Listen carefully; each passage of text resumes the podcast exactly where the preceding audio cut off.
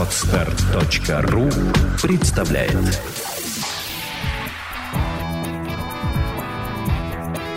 Александра и Андрей Капецки в лучшем психологическом подкасте «Психология, мифы и реальность».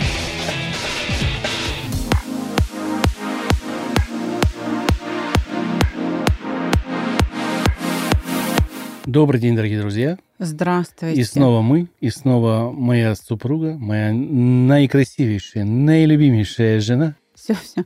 Спасибо, Андрей. Здравствуйте, дорогие друзья. Сегодня опять Блиц. Да, скоро уже из отпуска выйдет, наконец, э, Валерия. И вы сможете, те, кто ждут ее долго, наконец прийти к ней на прием. Но я напоминаю, что тренинг «Шаг к себе» будет только через месяц, в середине сентября.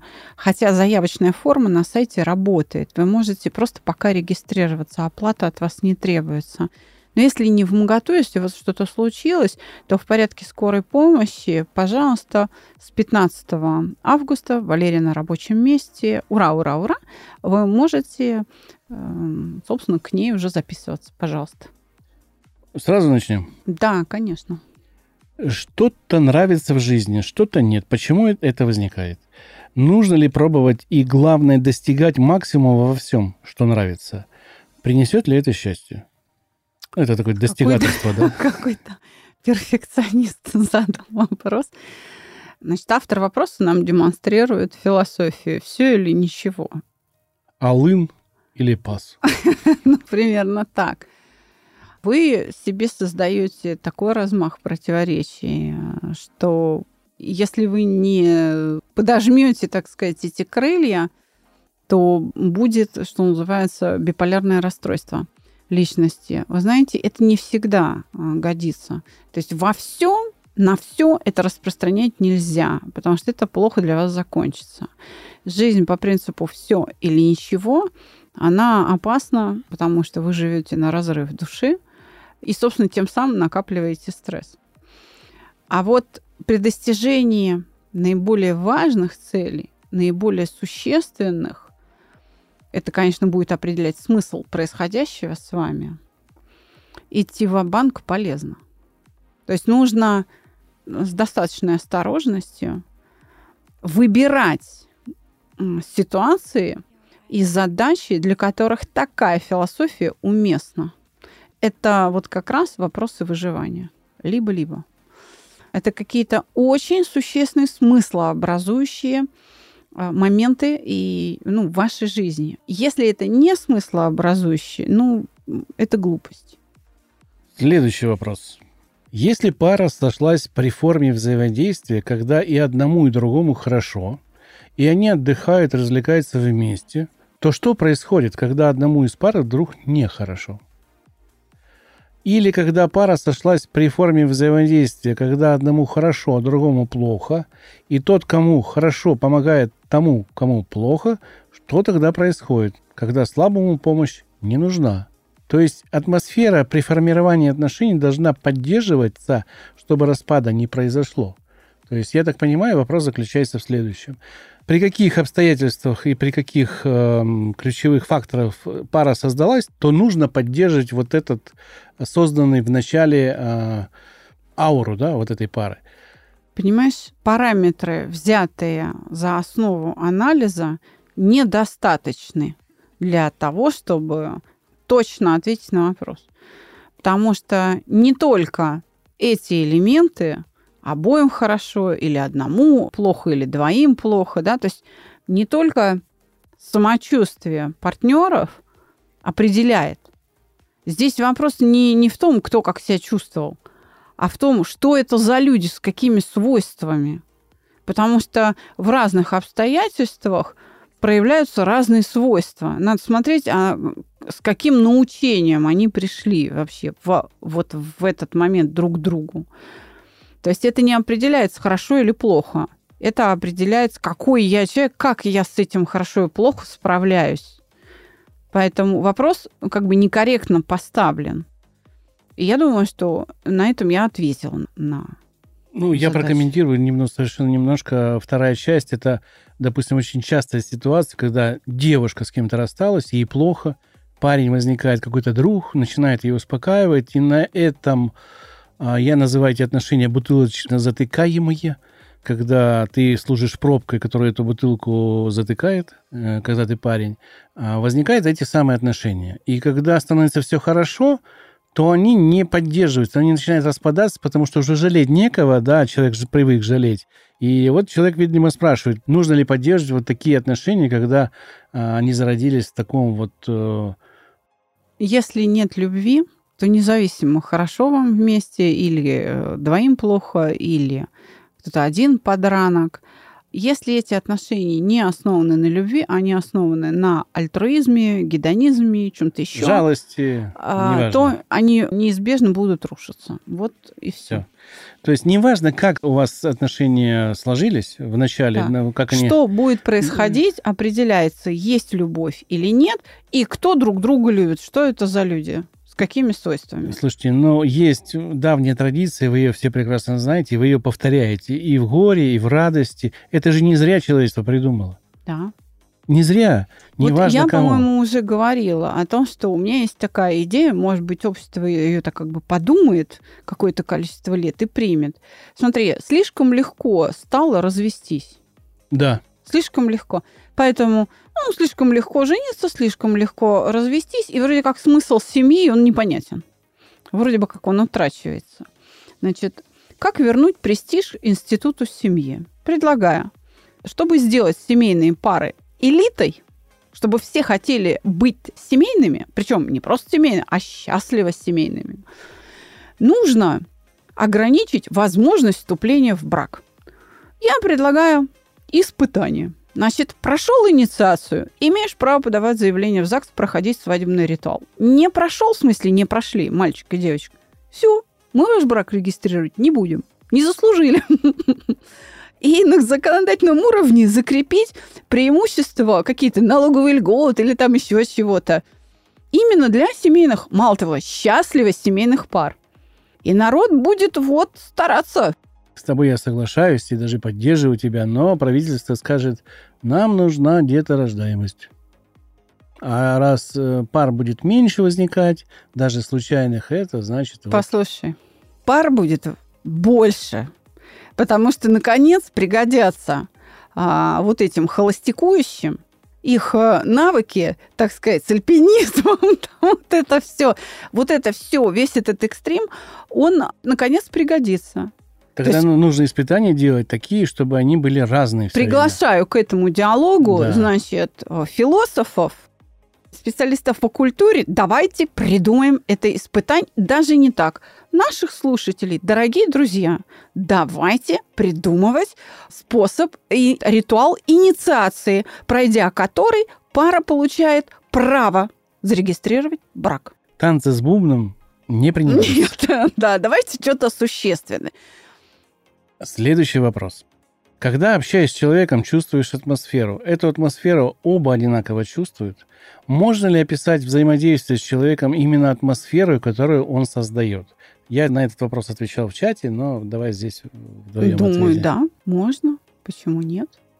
Здесь вопрос, как я его понял, да, что атмосфера является ключевым фактором возникновения При оценке этого человека? Да, да, да. И Мгм. какой он создает. Но здесь же мы можем обмануть другого человека. Мы можем создать атмосферу, которую мы видим, что она ему нужна, и мы ее создаем дружелюбную, или злую, или обиженную. Да, на этом построена дипломатия, например. Поэтому, как сказать, это не всегда будет честно. Я так скажу. Можно оценить человека по той атмосфере, которую он создает, если вы знаете все атмосферы, которые он создает. И можете четко определить, что он не врет. Да, то есть по одной атмосфере в одной тусовке вы не определите. А вот когда вы все, так сказать, его зоны активности пройдете и везде составите впечатление, тогда это будет достоверно. И я думаю, что не все чувствуют атмосферу, потому что многие практичные люди, э, скажем так, которые относятся к отношениям как э, к некому обязательному ритуалу, они эту атмосферу могут не чувствовать, но создавать для других, потому что это практически выгодно. Потому что тогда больше бонусов получаешь от других людей. И здесь нужно понимать, что вас могут, опять же, повторюсь, обмануть. Ну, С вами, вами может манипулировать и все такое прочее. Ну, а для этого нам дан интеллект, чтобы оценить, с Поэтому какой целью человек это делает. описывать взаимодействие с человеком именно атмосферой я бы не стал. Нет, оценить можно. Почему? Оценить можно, но тогда нужно ставить дополнительный вопрос. С какой целью он это делает? Вот Оценить, цели, да. вот цели, да.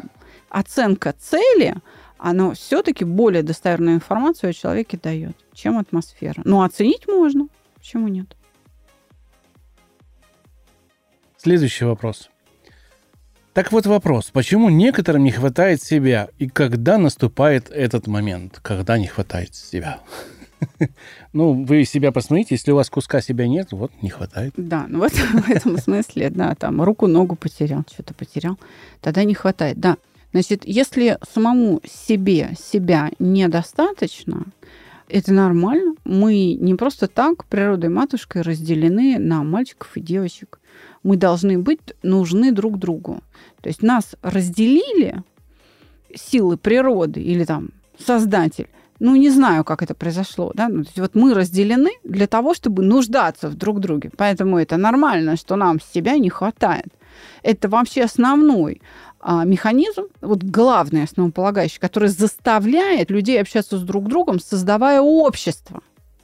Вот для чего это нужно. То есть ответ на вопрос, почему не хватает себя, Потому что так Господь Бог, да? да, так, так культура и Нет, даже не культура. Культура – это способ вот взаимодействия и смысл. Зачем? Вот это отрезок культуры. Это ее участок, ее предмет. А почему не хватает? Ну, вот биологически так задумано, что мы должны нуждаться друг в друге. То есть это природа вещей, условия игры. И когда наступает этот момент, э, это когда у вас наступает потребность в общении. Да. Вот и все. Вот вам не хватает себя, вам нужно обязательно с кем-то поговорить, вот этот рой мыслей из своей головы, который накопился, Опыт, выплеснуть чувства, да. чувства, все, получить обратную реакцию, убедиться, что ты прав, или наоборот, убедиться, что ты не прав. Без этого зеркала общественного ты не сможешь дальше жить, это трудно. Конечно, есть отшельники, есть люди, которые сознательно уходят в одиночество, мы о них тоже говорили, но это уже прям осознанный выбор, когда себя должно хватать. Это такое лишение. Но люди могут в этом одиночестве, в этом отшельничестве видеть удовольствие, как раз, как раз они к этому приходят. Это очень ну, такой сложный путь, когда они приходят к тому, что одиночество – это вот мой способ существования. Это вот само по себе с неба не падает. Иными словами, ну и хорошо, что вам себя не хватает. Это значит, что э, актуализировалась потребность тем самым в общении. Идите, разговаривайте с другими. Следующий вопрос. Довольно странный, и, наверное, этот вопрос не совсем к нам. Но я, я его прочту. Ну, давай. А, У меня вопрос. Можно ли по стихотворению составить эмоциональный портрет автора? Я, я можно. отвечала на этот вопрос. По одному стихотворению нет, а по всем его произведениям да. Для этого нужно все его творчество знать. Стихотворение отражает эмоциональное состояние в момент. Вот когда и по какому поводу написано э, это стихотворение. Но настроение это меняется. Хорошо, плохо, лирическое, героическое, патриотическое, там, ну, какое-то, в общем, Гневливое, веселое. Да, обиженное. Да, совершенно верно. И Все вот нужно все, э, все эти спектры изучить, и тогда э, можно оценить человека. Например, если в творчестве этого поэта нет веселых стихов, ну вот это говорит о том, что личность какая-то невротическая, депрессивная. Если это все-таки ну, лирика какая-то, значит, это человек мечтатель. Да? Есть люди, у которых нет веселых стихов, а есть люди, у которых нет грустных.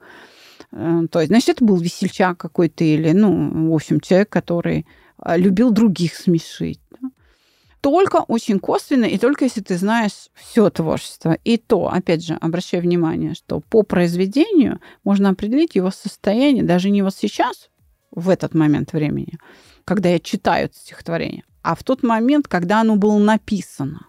Давайте вспомним Пушкина, да, допустим, Руслана Людмила. Огромная поэма.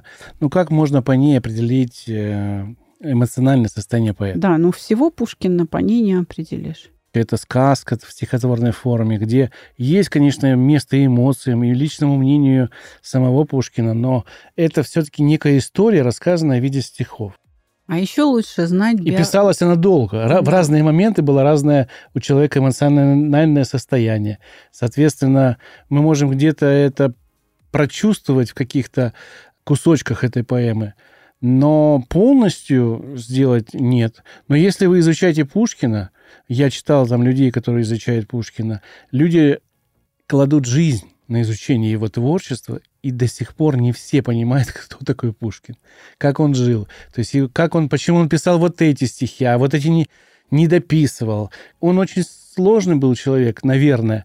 И есть много исследователей, которые до сих пор не составили этот эмоциональный портрет. Хотя и книг очень много о нем. Да, я просто еще раз подчеркну, что нужно знать все произведение. Ну, портрет будет приблизительный. То есть это же не вся его жизнь, надо еще знать биографию и так далее. Хотя, пожалуй, если всем этим исследователям, которые пытаются составить портрет Пушкина, дать в руки определение эмоций из нашей научной школы, как это определил Орлов, то они это быстренько увидят, и тогда мы можем все вместе составить очень близкий к правде портрет. Следующий вопрос. Здравствуйте, послушала ваш подкаст. Возник вопрос, можно ли дружить со своим психологом? И о той истории, когда друзья психолога переходят в клиенты. Тоже хотела бы послушать ваше мнение. Может быть, такой опыт у вас был уже? Слышала как-то раз в подкасте о том, что вы дружите с клиентами. У меня когнитивный диссонанс. Меня всегда учили, что с клиентами дружить запрещено по профэтике а друзей и близких мы не терапируем. С одной стороны, это действительно ограничивает спектр наших отношений. С другой стороны, то и дело близкие обращаются за помощью. И вследствие этого обесценивают работу. А то и откровенно паразитируют на родственных отношениях с психологом-сестрой, например. И отношения с сестрой получается только если у нее что-то случилось, и она звонит, когда надо погореться от бесплатного родственного психолога. Я думаю, тема актуальна для многих. Давайте разберем. Давайте. Сейчас отвечу так же, как я ответила в чате. Готовы? Я готов. Плевать, я хотела найти ваши этические кодексы. Если вы внимательно прочитаете этический кодекс психологов, вы увидите, что он содержит в себе, и вообще его главная задача, э, скрыть свою профессиональную беспомощность и переложить ответственность э, на клиента. Сделать все, чтобы не брать ответственность за отсутствие результата в работе на себя. Поэтому я не пользуюсь этим кодексом. Да, я дружу с клиентами. И они со мной дружат, что характерно. И роднее помогаю. И я сейчас объясню, почему. Во-первых, с родней и э, вообще с людьми меня связывают в первую очередь человеческие отношения. И во мне достаточно милосердия и эмпатии, сочувствия к людям, чтобы не просто эту помощь предоставить, но и предложить. Меня не надо просить о помощи. Я сама приду с этим, да? Второе. Если к вам человек приходит погреться в тепле, значит, может быть, его недостаточно. Понимаете, если человек обесценивает вашу работу, значит, это не работа. Что вы называете обесцениванием? Отсутствие результата? Так это не обесценивание, это правда. Вам просто говорят правду. Вот и все. Вами не пользуются, вами пытались воспользоваться как профессионалом. Не помогло. А что же вы обижаетесь-то на правду? Тогда принимайте эту правду. Вот. Вот на чем должен быть построен этический кодекс психолога.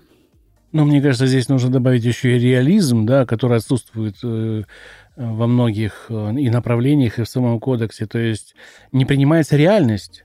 Ну что, если ко мне пришел э, по кодексу муж или там жена, а я могу ей помочь, я по кодексу должен отказать? И не это, помогать? Это аморально вообще. Моя семья, мои друзья всегда попросят меня о помощи, и я всегда помогу. И это никак не влияет на наши отношения. Я не считаю это паразитированием по одной простой причине. Высокая эффективность наших технологий, то знания и те технологии, которыми я владею, они сильно действующие. Мне никогда, ни разу в жизни мне не пришлось за результат краснеть. Никому из своих близких и друзей я ни разу не приносила извинения со словами «извини, э, я не справился. Ну, прости, что не помогло. Мне никогда не приходится отказывать им, чтобы скрыть свое бессилие. Если человек обратился за помощью, он всегда доволен результатом. Потому что да, я это могу. Если я не могу, я скажу. Но не потому, что ты мой родной или друг, а потому что технологии на этом участке неэффективны. Все. И я тогда честно скажу, знаешь, тебе не ко мне. Но я могу и в этом помочь, там, найти какого-то другого специалиста. Поэтому, если вы человеку не помогаете, это не значит, что он на вас паразитирует. Он вынужден к вам ходить, потому что, да, ему нужна помощь. Да, она ему нужна, только вы неэффективны. И я сейчас призываю психологов, вообще говоря, к честности. Ну, хорошо врать, друзья. Ну, перестаньте. Я думаю, что есть две вещи, которые нужно просто понять. Есть результат, который не описан никак. И к этому неописанному результату пытаются прикрепить этот кодекс.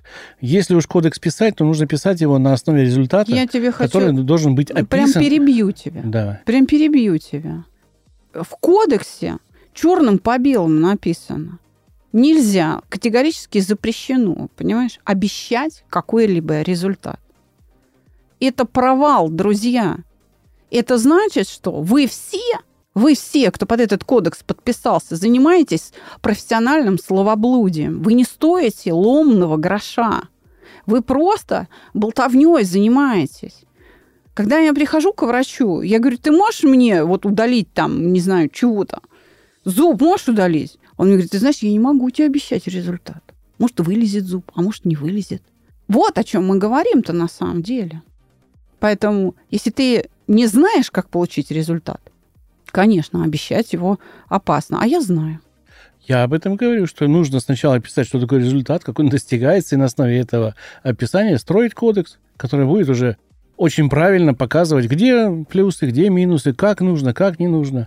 Я Но... хочу сказать э, автору письма, извини, я тебя перебила, потому что это прям меня так взбудоражило очень. Значит, все те, с кем я дружу, ко мне очень редко обращаются.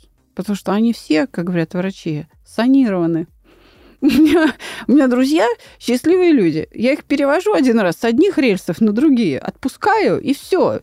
Им не надо ко мне ходить. Мне достаточно там вот этого вот входного на пула из нескольких встреч, нескольких каких-то сессий помогающих, и все. И с ними можно дружить вообще как с нормальными людьми. Хотя даже если бы они были ненормальные, я бы все равно бы с ними дружила. И они не обсуждают, я могу точно сказать, что они не обсуждают проблемы а, уже... Ну, это же все в тетрадке, да. я никогда да, не да. читаю. Они говорят и о бизнесе, и о детях, о путешествиях, о чем угодно, но о проблемах уже не говорят, когда дружат.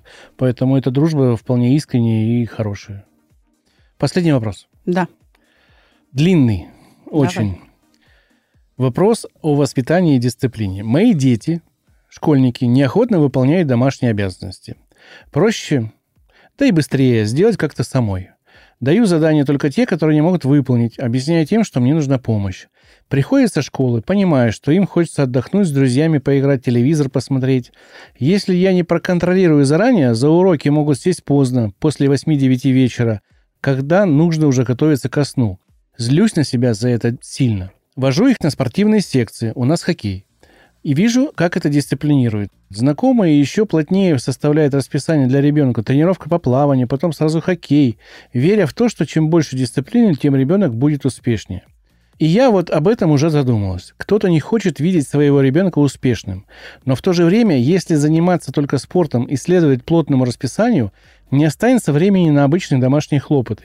Дети уставшие, на это просто нет сил и желания. Спорт для моих только как хобби, нет амбиций о спортивной карьере.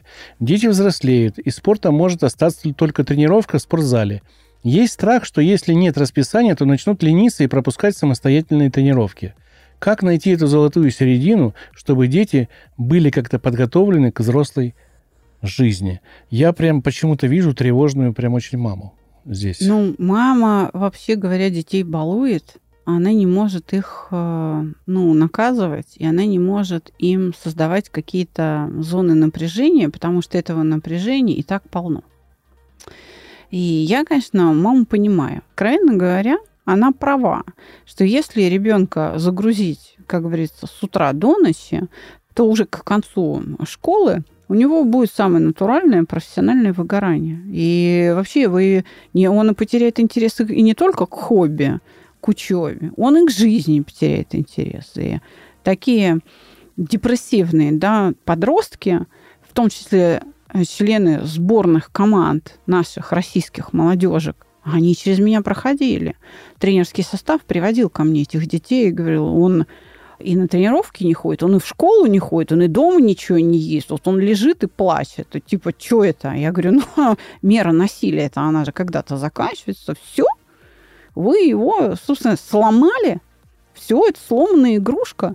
Ему нужна реабилитация. И, ну, давайте вот две недельки, и потому что у него там состязание. Я говорю, знаете, ну, года полтора это еще куда не шло на восстановление. Ему вообще вот санаторум курортное лечение и там усиленное питание, ну вот это все. И говорю, конечно, э, вы должны просто оценить масштаб катастрофы. Никаких двух недель и никаких побеседовать с психологом. Там нужен врач по реабилитации. И она права, да, не надо так с детьми.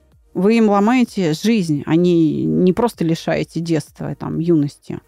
Да? Значит, это вот первая мысль. Поэтому, ну, дисциплина, мы уже говорили в одном из выпусков, в предыдущем, по-моему. Мне кажется, вопрос очень близко схожий. Да, она должна заключаться в другом. Значит, жалеть детей – это детей не жалеть. Как а, в известной фразе, которая принадлежит, по-моему, Суворову. Кто жалеет солдата, тот солдата не жалеет. Поэтому а, не надо их жалеть. А, вот жизнь такая, какая есть.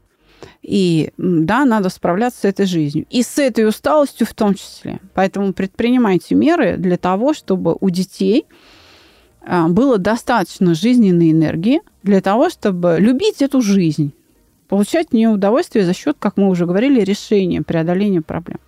Значит, это как раз режим, это как раз питание, это как раз то самое детство, те самые впечатления, дружбы и, и так далее и тому подобное. Поэтому ваша задача сосредоточиться не на том, как их заставить, а как организовать так, чтобы они не выгорали. Это первое. Второе. Учебный процесс в школах построен по-разному.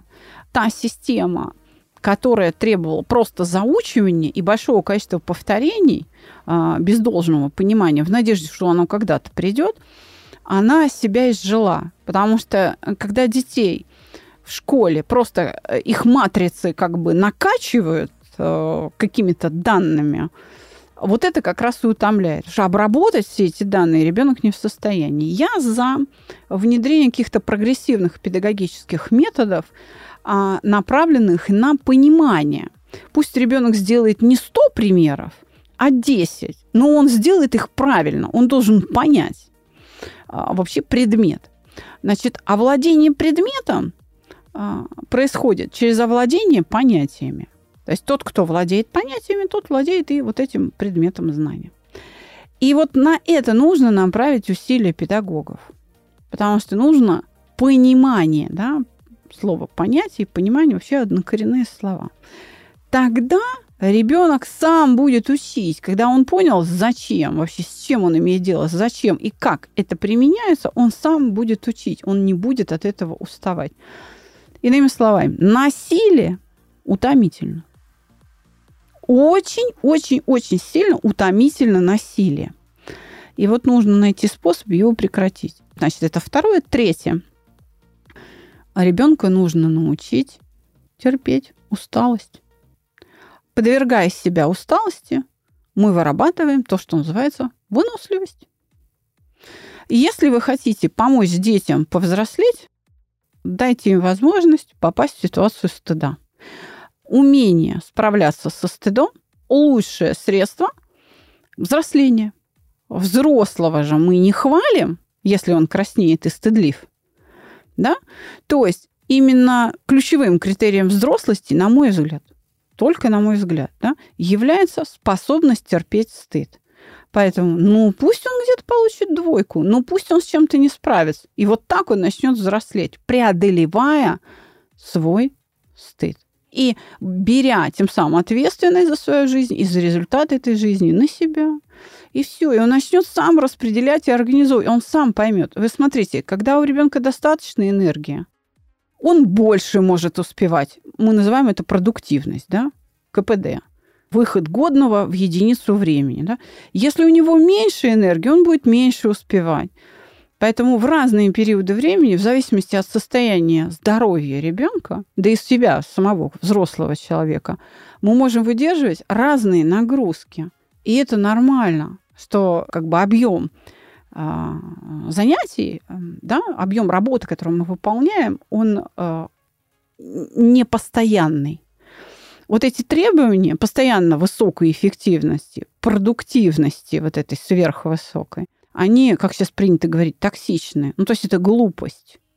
Вот. Они являются средством насилия над детьми и над самим собой. И я считаю, что а, от этого нужно отказываться. Я очень советую нашей аудитории. Я уже один раз или два даже упоминал этот фильм в разговорах с тобой, где отец воспитывал ребенка с ДЦП. Mm, да, известный. Называется фильм «Временные трудности». Отца играет Хлобыстин. Я вам просто советую его посмотреть. И вот выражение «жалеть» э, это не жалеть, у вас в полной мере встанет э, в голове в нужный ракурс вот то, что да, делала да, давай, в этом фильме. Давай порекомендуем, а, конечно. Я вам рекомендую его посмотреть. Я автору этого вопроса прям очень рекомендую. Там речь не то, что шла о том, вот они не хотят, не хотят. Там мальчик с ДЦП выносил мусор. Да. Мусор выносил. Да, вроде для каждого из нас простое действие. Для mm. него это была жуткая пытка. Но он каждый день это делал. Потому что отец говорил, это нужно сделать. Ты мужик или нет? Но отец не обращал внимания на эти трудности. Он к ним относился как к здоровому человеку. Да, он считал, что это временно. Так что, друзья, опять же, ждем ваши вопросы в нашем теплом чатике. Ссылка на чатик всегда в нашем подвальчике в описании. Переходите, добавляйтесь, говорите «я с подкаста», задавайте свои вопросы, включайтесь в обсуждение. Мы никого не обижаем, у нас все добрые, все прокачанные, и вы станете добрым и прокачанным. Ждем вас. До свидания.